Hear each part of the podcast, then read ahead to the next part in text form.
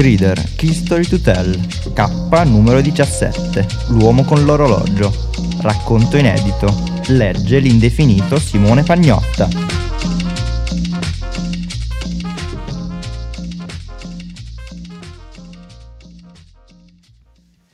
La conoscete la storia, ah ma è senza morale, dell'uomo con l'orologio? Sì, l'uomo con l'orologio. Comprenderete il motivo che gli valse questo nome. Tanto per cominciare, al polso portava un orologio. E quasi quasi la narrazione potrebbe finire qui, l'arcano parrebbe svelato, ma no, perché potesse essere nominato l'uomo con l'orologio, e come tale fu noto a molti, doveva aver suscitato l'interesse della gente più di tutti gli altri uomini che osassero portarsi dietro un arnese simile originariamente costruito perché all'essere umano fosse concessa l'illusione d'aver sotto controllo il tempo.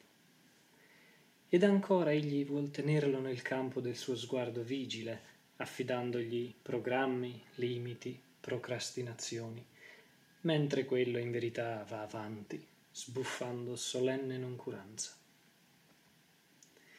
Il nostro personaggio, che dicono essere un po' pazzo, Vagava per le strade del paesino, qualche volta si fermava e poi ripartiva. Sembrava non avere altra attività che quella del vagabondaggio, e quale lavoro gli desse da vivere nessuno lo sa. Vestiva in modo distinto però, non aveva nulla a che fare con gli straccioni, con cui non scambiava molte parole. A dire il vero, non scambiava parole con nessuno, a meno che non fosse interpellato, e anche in quel caso non era prodigo, come sentirete. Il suo orologio era uno scarto da quattro soldi. Qualcuno avrebbe scommesso si trattasse di un regalo ricevuto in tenera età. Quando un bambino riceve in regalo per la prima volta occhiali da sole, pattini, strumentini musicali, rimane molto positivamente impressionato e accresce nella propria coscienza il valore dell'oggetto. Per questo invece è pagato a buon mercato. Il detto orologio aveva appunto le fattezze del primo orologio in regalo, nel caso specifico col cinturino viola, e immaginerete come da principio gli occhi luccicanti di felicità di un bimbo fossero una buona risposta a quel dono, ma continuare a tenerlo al polso destro, insieme a giacca e cravatta, tingeva di sfumature bislacche la figura di un uomo adulto o la sua gratitudine. In altre parole, l'orologio stonava pesantemente con gli abiti e i modi sobri del nostro personaggio e forse era questo che spingeva coloro che passavano nella sua direzione a fermarsi e chiedere a lui. Chiedere cosa? Allora, naturalmente gli si avvicinò un tipo una volta e gli disse Scusi, sa dirmi che ore sono? E il nostro personaggio Sì.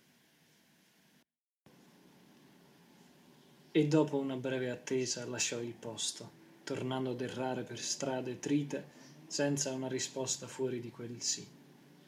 Sembrava avesse da celare un segreto più importante di quello stampato sul quadrante e mostrò d'essere anche disposto a scortesie pur di mantenerlo.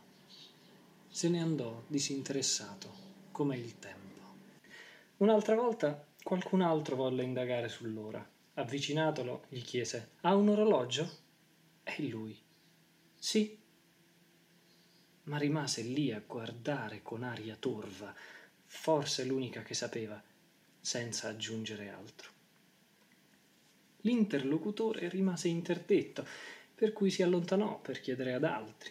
E così tante volte il nostro personaggio si limitò a truccare la risposta. Si sparse la voce che egli fosse burbero e sussiegoso, che non andasse importunato. Certo, non aveva mai compiuto un'azione malvagia, ma un comune giudizio non lusinghiero sui suoi atteggiamenti serpeggiò tra la gente del piccolo paese. Non di meno, di un giudizio compiuto non poteva trattarsi, perché l'insondabilità sembrava essere la sua principale caratteristica.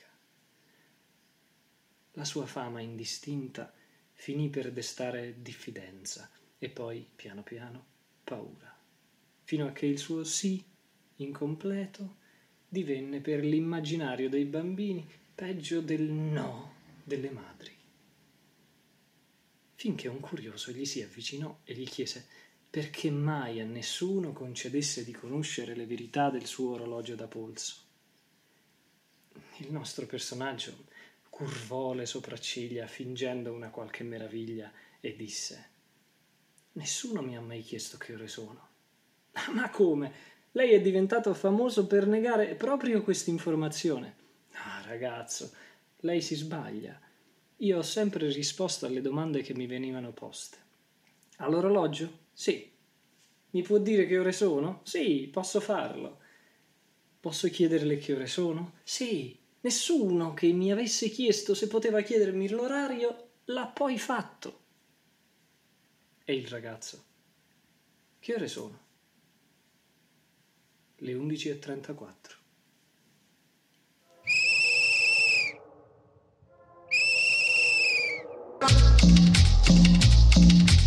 Crider, History to Tell, un progetto di Aidoru realizzato con il sostegno di Regione Emilia-Romagna, Assessorato alla Cultura, Comune di Cesena e Progetto Giovani.